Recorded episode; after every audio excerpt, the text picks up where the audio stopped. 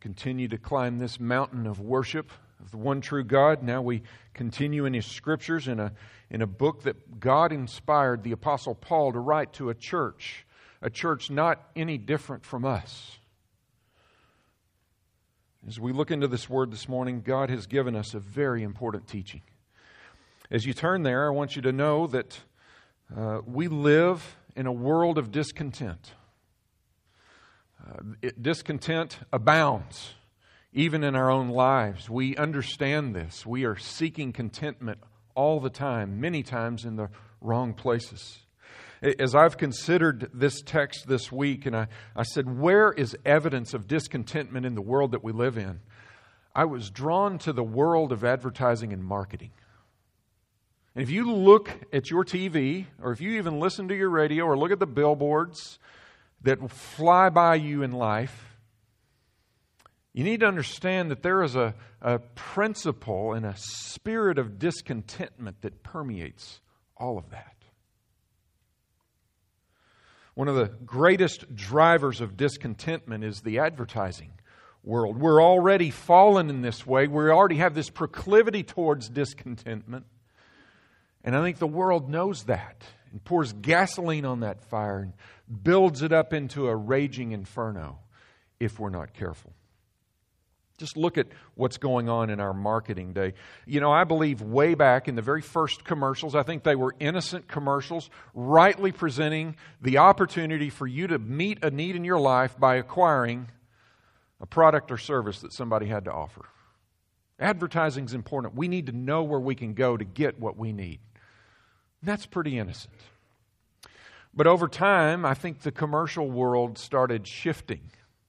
And I think the, the greed of money, the lust of money, and the coveting of gain corrupted this advertising world. And so now today's commercials largely are about creating demand for the product or service that someone's selling. And they do this by creating discontentment. Today's commercials want to make us dissatisfied in our status quo. We must not live without that product or that service. Our reputation is tarnished if we don't possess this or use this. In fact, some commercials might go so far as to say your personhood is not complete if you don't partake of what we have to offer. And the result is we are absolutely confused. if you look at your heart and your mind on all the things that you can acquire in this world, or you have or don't have, I think you'll find in you, like I have found in me, a state of confusion. The things that we really need, we don't want because no one's told us that we need those things. The, the things that we really want, we don't need. But somebody's told us you need, you need to be discontent without this. And so we mindlessly sometimes charge off into the wild blue yonder in this state of discontentment. It also happens in our circumstances. Let's leave the advertising world. We are prone to be a people that think that circumstances have to be exactly right for us to be content. And this is the point that Paul goes after in his letter to the Philippians this morning. Before we go there, I want to set the table real briefly. You need to understand why it is that God created you. We talked about this with our kids this last week. Why did God make man? And the answer is God made man to worship him and to enjoy Him forever. Right now, yes, and in all of eternity after Christ comes again. That is why we are created. Yet, in our fallen condition, and in the bombardment that we get from the culture, man largely lives like this. They want to worship themselves. We want to worship ourselves and enjoy this life now. And that is contrary to God's great design for us. And this is what produces in us discontentment. When we don't worship God and enjoy Him forever, and we worship ourselves and enjoy our best life now. So this morning, God, in all of his infinite graciousness, long ago inspired the Apostle Paul to pick up a stylus and to scratch on some parchment papers to send to the Philippian church some words of vital instruction for us. And it worked well for the Philippians. They needed it, and we are no different today. And I plead with you to dial in with me now on these verses, and let's see exactly what God would teach us through the writings of Paul. Look with me at verses 10 through 13 of Philippians 4. Paul writes, I rejoiced in the Lord greatly that now at length you have revived your concern for me. You were indeed concerned for me, but you had no opportunity. Not that I'm speaking of being in need, for I have learned in whatever situation I am to be content. I know how to be brought low, and I know how to abound. In any and every circumstance, I have learned the secret of facing plenty and hunger, abundance and need. I can do all things through him who strengthens me. We see verse 10 standing out a little bit separate from 11 through 13. My first point this morning is that Paul, in the eyes of the Philippians, is gone, but he's not forgotten. And Paul rejoices in this fact. He's gone, but he's not forgotten. He says, I rejoiced in the Lord greatly that now at length you have revived your concern for me. You indeed were concerned for me, but you had no opportunity. So he's not forgotten, but because he's been removed from their presence and because he's traveled great distances, they've not had, for whatever reason, an opportunity to minister to him by supporting him. And we're talking about financial and material support here because earlier he's been thankful for their prayer support. Paul is rejoicing again. As I said, he rejoiced earlier in this letter for their prayers. He rejoiced in the opportunity to be poured out as a drink offering to complement their offering to the Lord. He rejoices in the Lord always. He encourages the Philippians to be people that rejoice in the Lord. And here he is rejoicing, even though he's not been able to be supplied by them for some season. There's no blame in what he's saying. His words are not accusatory of you've neglected me or you've been sluggish or disinterested. He says, You indeed were concerned for me, but you had no opportunity. Why no opportunity? Well, he's been removed from the Philippian church for years. Uh, if you look through the trajectory of Paul's letters, if you look at the account and the timeline of the book of Acts, he's been removed, some th- say maybe even for 10 years it's been since he was in Philippi in this church. And so he's not in their presence day in and day out. He's been on the move. He's been on ships. He's been on roads. He's been all over the Middle East, traveling to different places, different churches that he's planted. He's a moving target. And they don't know where he is at any given moment because we don't have Find My iPhone at this point. He's gone long distances. He's imprisoned. He is prohibited from being in their presence and even at sometimes receiving their communication. So maybe just the distance and the movement has prohibited them, not given them the opportunity to supply him. Maybe it's, it, this text doesn't say this, but maybe the Philippian church went through a season where they didn't have the means to supply him. Or perhaps they didn't even know of his condition. They did send Epaphroditus with a message, right? Maybe they're learning of his condition and now they're engaging with him like they once did. But nevertheless, through Paul's own words, we understand these Philippians never looked away from Paul in his need. And now, for whatever reason, they're in a season that they can start meeting his needs again. And he is thankful for that. But he uses that as an opportunity to launch into a very vital teaching that we now get this morning. So look at verse 11 with me. My second point is there's secret, there's a secret here that Paul has, and it's a great secret of Christian contentment. It's point number two. Point number one, he was gone but not forgotten. And now that they have remembered him in such a way that they can supply his needs, he's going to use that opportunity to teach them the secret of Christian contentment. And I know you. I am your pastor. And I know you, and I know me, by the way. And we need this secret, don't we? So let's see what God teaches us here this morning. Paul quickly makes sure that the Philippians don't misunderstand him. He has said, Thank you for meeting my need. But he says, Not that I am speaking of being in need. In other words, this is not a thank you to grease the pipeline to get more out of you. I don't need it, but I'm thankful for it, and I rejoice that you've been generous again. Have you ever felt manipulated by someone in their thank you? That is not what's happening here. He's genuinely thankful, but he's not dependent on them. He's dependent on another, and we shall see that momentarily. Paul expounds on this concept a little bit later. Look over in verse 15 and 16 of this same chapter. Over there, Paul says, You Philippians yourselves know that in the beginning of the gospel, when I left Macedonia, that was their region, no church entered into partnership with me in giving and receiving except you only. Even in Thessalonica, you sent me help for my needs once and again. And then look at verse 17. Not that I seek the gift, but I seek the fruit that increases to your credit.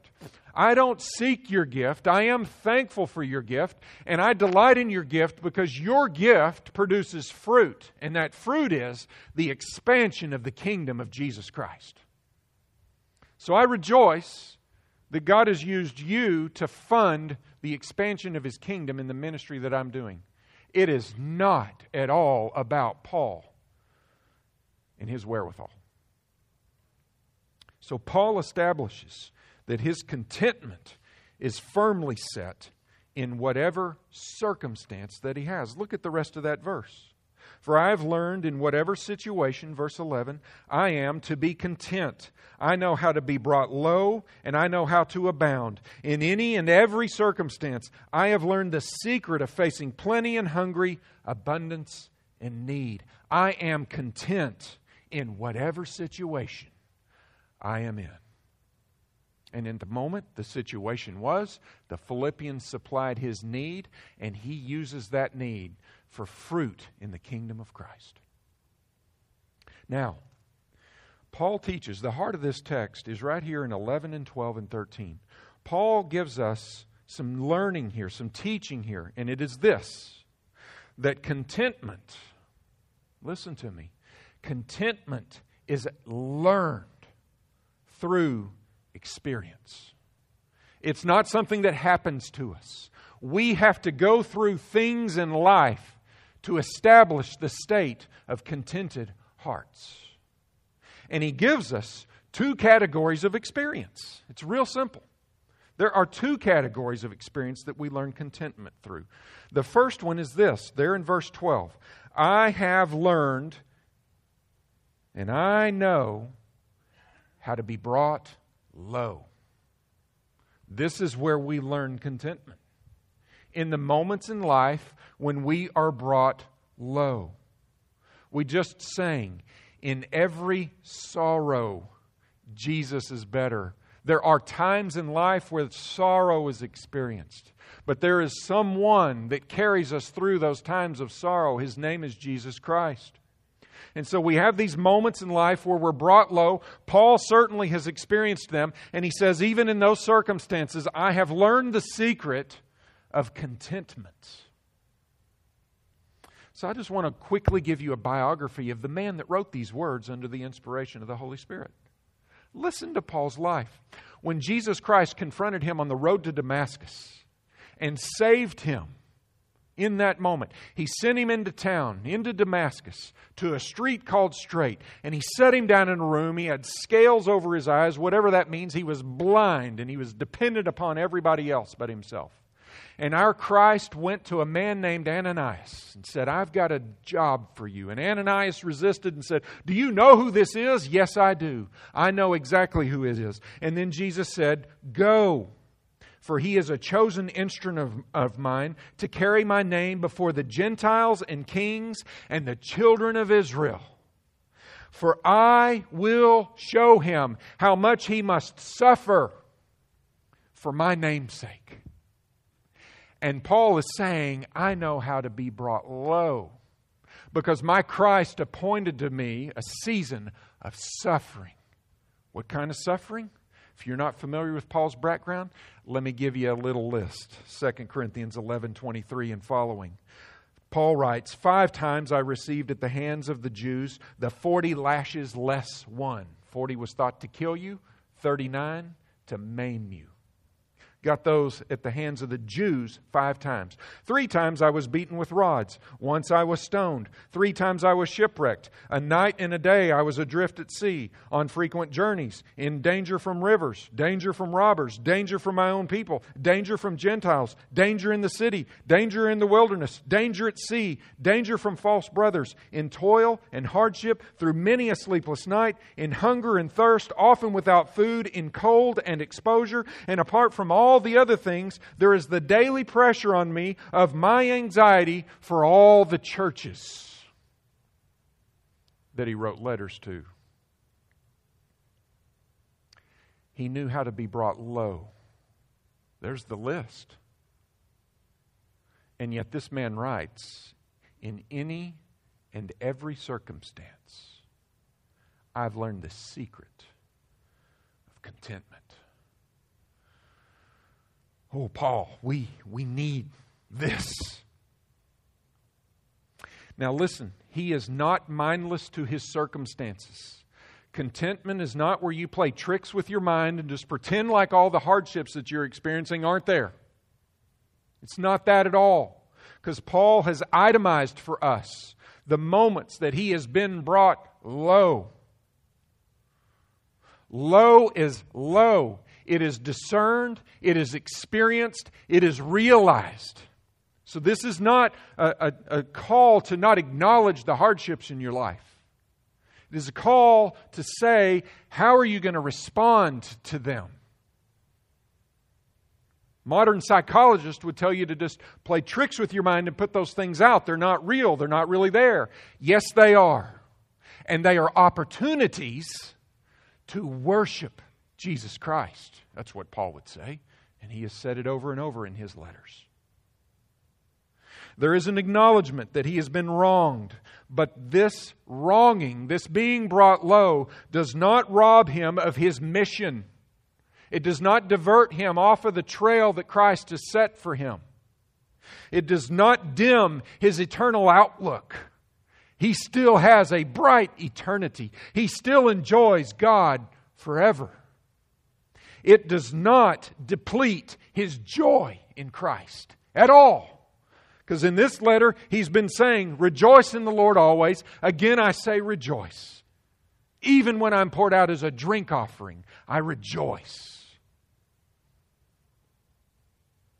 So, Paul is not vulnerable to deprivation. Deprivation does not incapacitate him in serving the Lord and seeking the fruit of the kingdom of Christ. And when he's right there doing that work, pursuing that fruit, it doesn't matter what's happening to him. He is content. Now, the second area that we learn contentment in, the, the second experience, is that of being prosperous. He says, after I know how to be brought low, he, I know how to abound. I understand how to live in abundance, in prosperity. And you know what? When we read that quickly, if we're a little bit lazy when we read that, we go, well, yeah, if you've got everything you want, you're going to be content. Not so. Not so. I want you to know this morning that I think the most dangerous place we can find ourselves is in prosperity. It's not when we're being deprived of things, whether it be reputation or material possessions or even health. It's not when we're being deprived of those things that we're most vulnerable to forsake our Christ. The most dangerous place for any human being, saved or not saved, born again or not born again, is to be in a place of prosperity where everything is going well and perfect and right. And Paul tells us, hey, I know how to be content even when I'm prospering because contentment is not automatic in prosperity. We have to reorient ourselves to this. Prosperity is dangerous. The most miserable, discontent people are living in prosperity. It is true. It is true. You have a person that has everything they could ever want, they are miserable. You go read the biography of Andrew Carnegie and Rockefeller. These guys died miserable. Maybe not Carnegie. I believe that prosperity tempts us in ways that we're not ready for. I think we're lulled to sleep in prosperity. Uh, just consider you know people in your life where prosperity has ruined them. Why? Because they were discontent even when they had it all. Ecclesiastes tells us that man's eyes are never satisfied with riches. Never.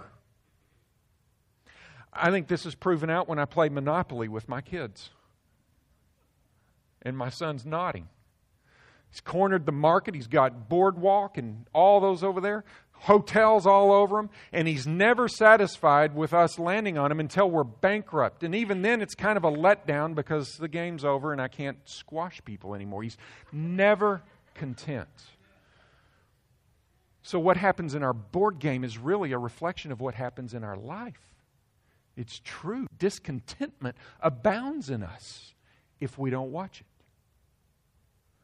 Look at what prosperity has done to the church. Oh, a reformation was needed 500 years ago because the church was prospering and drifted off the tracks of the gospel of Jesus Christ.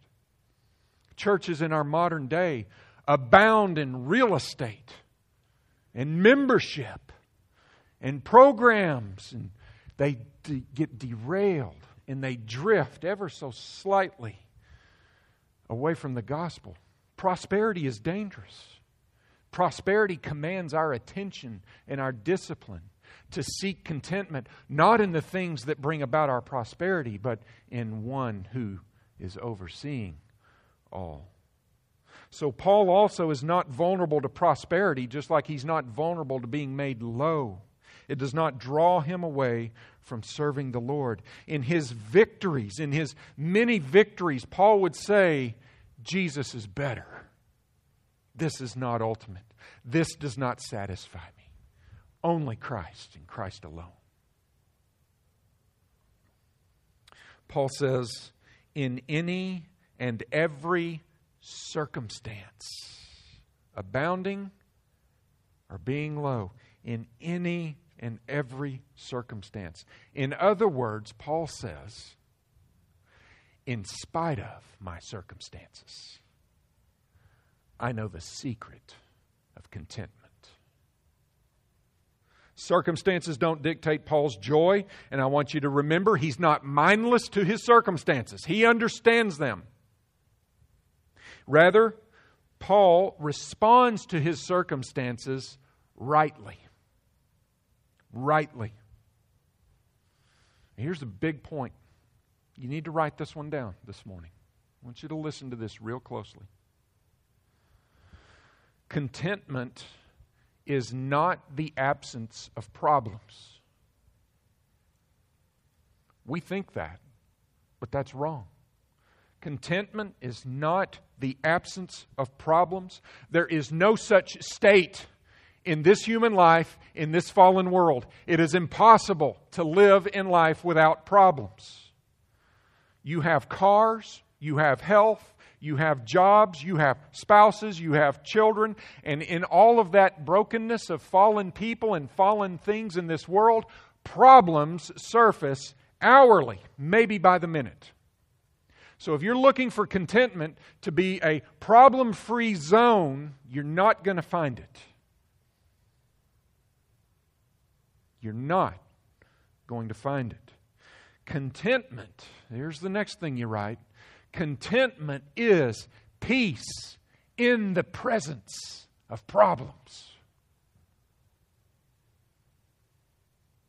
And I'm building, we're climbing a mountain here because you're not going to find this contentment that I'm talking about in the world.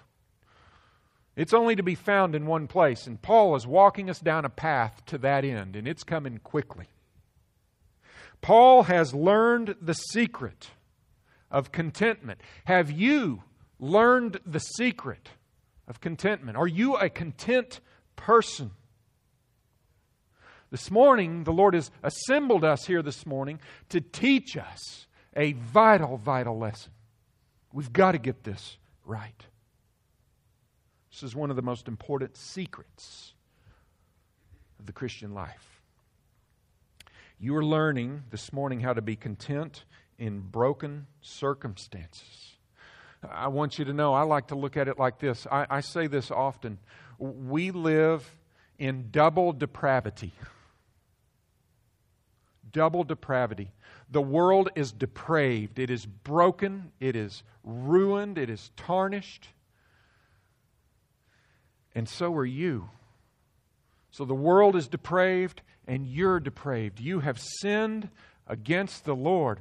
All have sinned and fallen short of the glory of God, VBS, all week long. And so you've got depravity that you're contending with, and then while you're dealing with that, you have to contend with the depravity of the world. That's double depravity. The problems abound. Yet, in the midst of all of this brokenness, there is hope for contentment. Because that sounds bleak, doesn't it? You're broken, the world's broken, double depravity abounds. How in the world can we be content? We can be content in nothing of this world, in nothing of ourselves. We've got to go elsewhere for contentment. It is found only in the perfect creator and sustainer of all things. Of all things. Our kids this week memorized Colossians 1:17. He is before all things, and in him all things hold together. The writer of Hebrews says, He upholds the universe by the word of His power. That's saying the same thing. And so we don't find contentment in this broken world. We don't find contentment in our broken selves. We find contentment in the one who is before all things and in the one who upholds all things by the word of his power. That is the only place that contentment can be found. If this is true, that He is before all things and made all things and holds all things together, and if you believe it, then you can be content now in the here and now, in this life that He's given you. We must, like Paul, be grounded in the sovereignty of Christ. That's why He's content in a broken world. He knows that Christ is sovereign and rules and reigns over all that He has created. So let's go there now. This is my third point and my last point. Now, Paul takes us in this text to the ground of our contentment. The ground. He says in verse 13, I can do all things through him who strengthens me. There's the ground. Him. And Him is Jesus Christ, who was before all things, and by Him all things hold together. Now, let's be very careful here. This is a very vital verse that we've got to get right this morning. We must first understand what Paul is not saying. Oh, man. Let's talk about what Paul did not do and did not mean right here with this verse. Paul is not claiming to be able to do anything because God is on his side. Paul cannot walk on water. Paul cannot resurrect the dead. He could do other things, but those things he didn't do. He cannot do those in Christ who strengthens him because he didn't. Paul cannot play third base for the St. Louis Cardinals. And he can't break three point records for the Golden State Warriors. We have athletes in this day and age that put verses on their high tops. Philippians 4:13 I can do all things through Christ who strengthens me and it's really a boast about what I am doing on the basketball court. That is shameful. That is taking a text of Scripture that God inspired and using it as a proof text to boast about oneself. That is absolutely not what's going on here. Paul does not do that at all. This is one of the most abused verses in all of Scripture. I saw it on a kid's athletic uniform this last week at VBS, and I was like, wow, there it is. Context has got to drive how we understand this verse. And it is written in a very specific context. This does not apply to your business, this does not apply to your athletic endeavors. This applies to your circumstances. And Paul says, I can endure and thrive through all circumstances in Christ who strengthens me to endure in such. That's what is meant here. This verse has been tragically mingled in with the American dream. I can remember being told in, in school growing up, you can do whatever you set your mind to, especially in America. And that's, that's not true. And that's an affront to God. Instead, the message ought to go like this God has created you for a very specific purpose to worship Him and enjoy Him forever. Now let's seek together to find out what God has intended you to do so that you can fulfill this purpose for which you were created. That's different than saying you can do whatever you set your mind to, because you can't. I cannot be a nuclear physicist. God did not endow me with a brain that would be capable of doing that. And I don't resent Him for that. Kind of thankful. So we've got to be careful here that we don't lift this verse and start making it some banner that we wave, giving us a ticket to go after whatever we deem good for us to go after. Because this is about circumstances and enduring the circumstances while still worshiping and enjoying God forever. I also want to give a warning here. Uh, along these lines, we don't claim this verse when we're living in a state of unrepentance. We don't look at tough circumstances that are upon us while we're living in unrepentant sin and say, I can do all things through Christ who strengthens me. Because your circumstances are not due to a sovereign God blessing you with circumstances in which you can promote the kingdom. It may be due to his hand of discipline upon you. And what he's doing is calling you to cease and desist from the sin that you're living in, so that then, whatever circumstances you do have, because you're right with Christ, you can endure all things.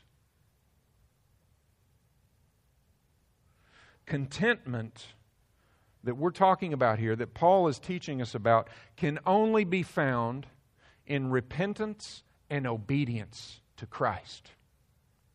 You don't get this when you're living like you want.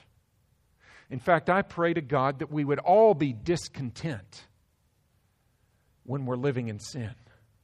A holy discontentment. It's called conviction. And it's God corrective measure to call us to repentance and obedience so that we can be back into a right relationship with Him. And then we have a chance for contentment. I really like 2 Corinthians 7:10. We say this verse a lot in this church. Paul has wounded the Corinthians with a hard letter, confronting them with sin in their lives. And he says, I regret that I've grieved you. Sorry. But I don't regret that I've grieved you. Which is it, Paul? It's both. He said, because godly grief leads to repentance, that brings about salvation without regret. So we needed the grief, the sorrow, when we saw our sinfulness through the eyes of God in the lens of Scripture. I am sorry, God, I have sinned against you and you only. Would you forgive me for this? Would you lead me on the way everlasting? There's my repentance. And then the scriptures say when we do this with God, we are granted salvation or forgiveness. And then right after that, we get this blessed saying, without regret, i.e., with contentment. With contentment. And so the warning is let's don't seek contentment from Christ with the strength of Christ when we're denying Christ in our sinfulness. That's a sign of repentance being needed, and then we're on the path to getting contentment that Paul is talking about. In context, basically, Paul is saying he can face any circumstance that God providentially assigns to him. And this endurance that he can have in those circumstances is attributable to the one and only who gives him strength Jesus Christ. I can be low or I can abound. I can be hungry and thirsty or I can have plenty in all circumstances. I've learned the secret of contentment, and it's found in Him who strengthens me. So, Paul can be powerful and influential in ministry, or he can be shipwrecked, receiving 39 lashes, being stoned out Lystra and left for dead, or beaten with rods. He can be bold and preach confidently in the synagogues. He can, he can confront those that are worshiping the unknown God at the Areopagus. Or he can be in prison writing a letter asking for his cloak to be sent and the books and especially the parchments. In any and all of those circumstances, Paul was content, and his contentment was found in Christ Jesus. So, really important here this morning our, con- our contentment must be independent of our circumstances, good or bad. Contentment is not based on what you do or don't have. That does not drive contentment. It's not based on possessions or reputation at all. Contentment is based on who you do or don't have. Not what, but who. And you need to make sure you get the who right because the who is not you. The verse does not say, I can do all things through me who strengthens me. It's through him. The who is Jesus Christ. As I said earlier, the most discontent people are the people who are self centered. We need to be Christ centered if we are seeking contentment. Our contentment must be dependent upon Christ alone and none other. Paul demonstrates this. Look at Philippians 1:15 real quickly. Paul says, "Some indeed preach Christ from envy and rivalry, but others from goodwill. The latter do it out of love, knowing that I am put here for the defense of the gospel. The former proclaim Christ out of rivalry, not sincerely, but thinking to afflict me in my imprisonment. What then?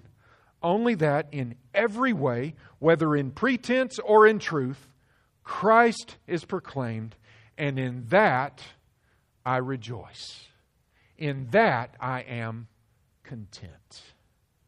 Even if they preach Christ to my detriment, good, because Christ is proclaimed. So if our thoughts and actions are on Christ, we will, like Paul, be entirely content. And this is the secret of the Christian life. Christ, Christ is the secret. So, how do we how do we do all things through Christ who strengthens us? Well, we consider his person and his work. You know the gospel.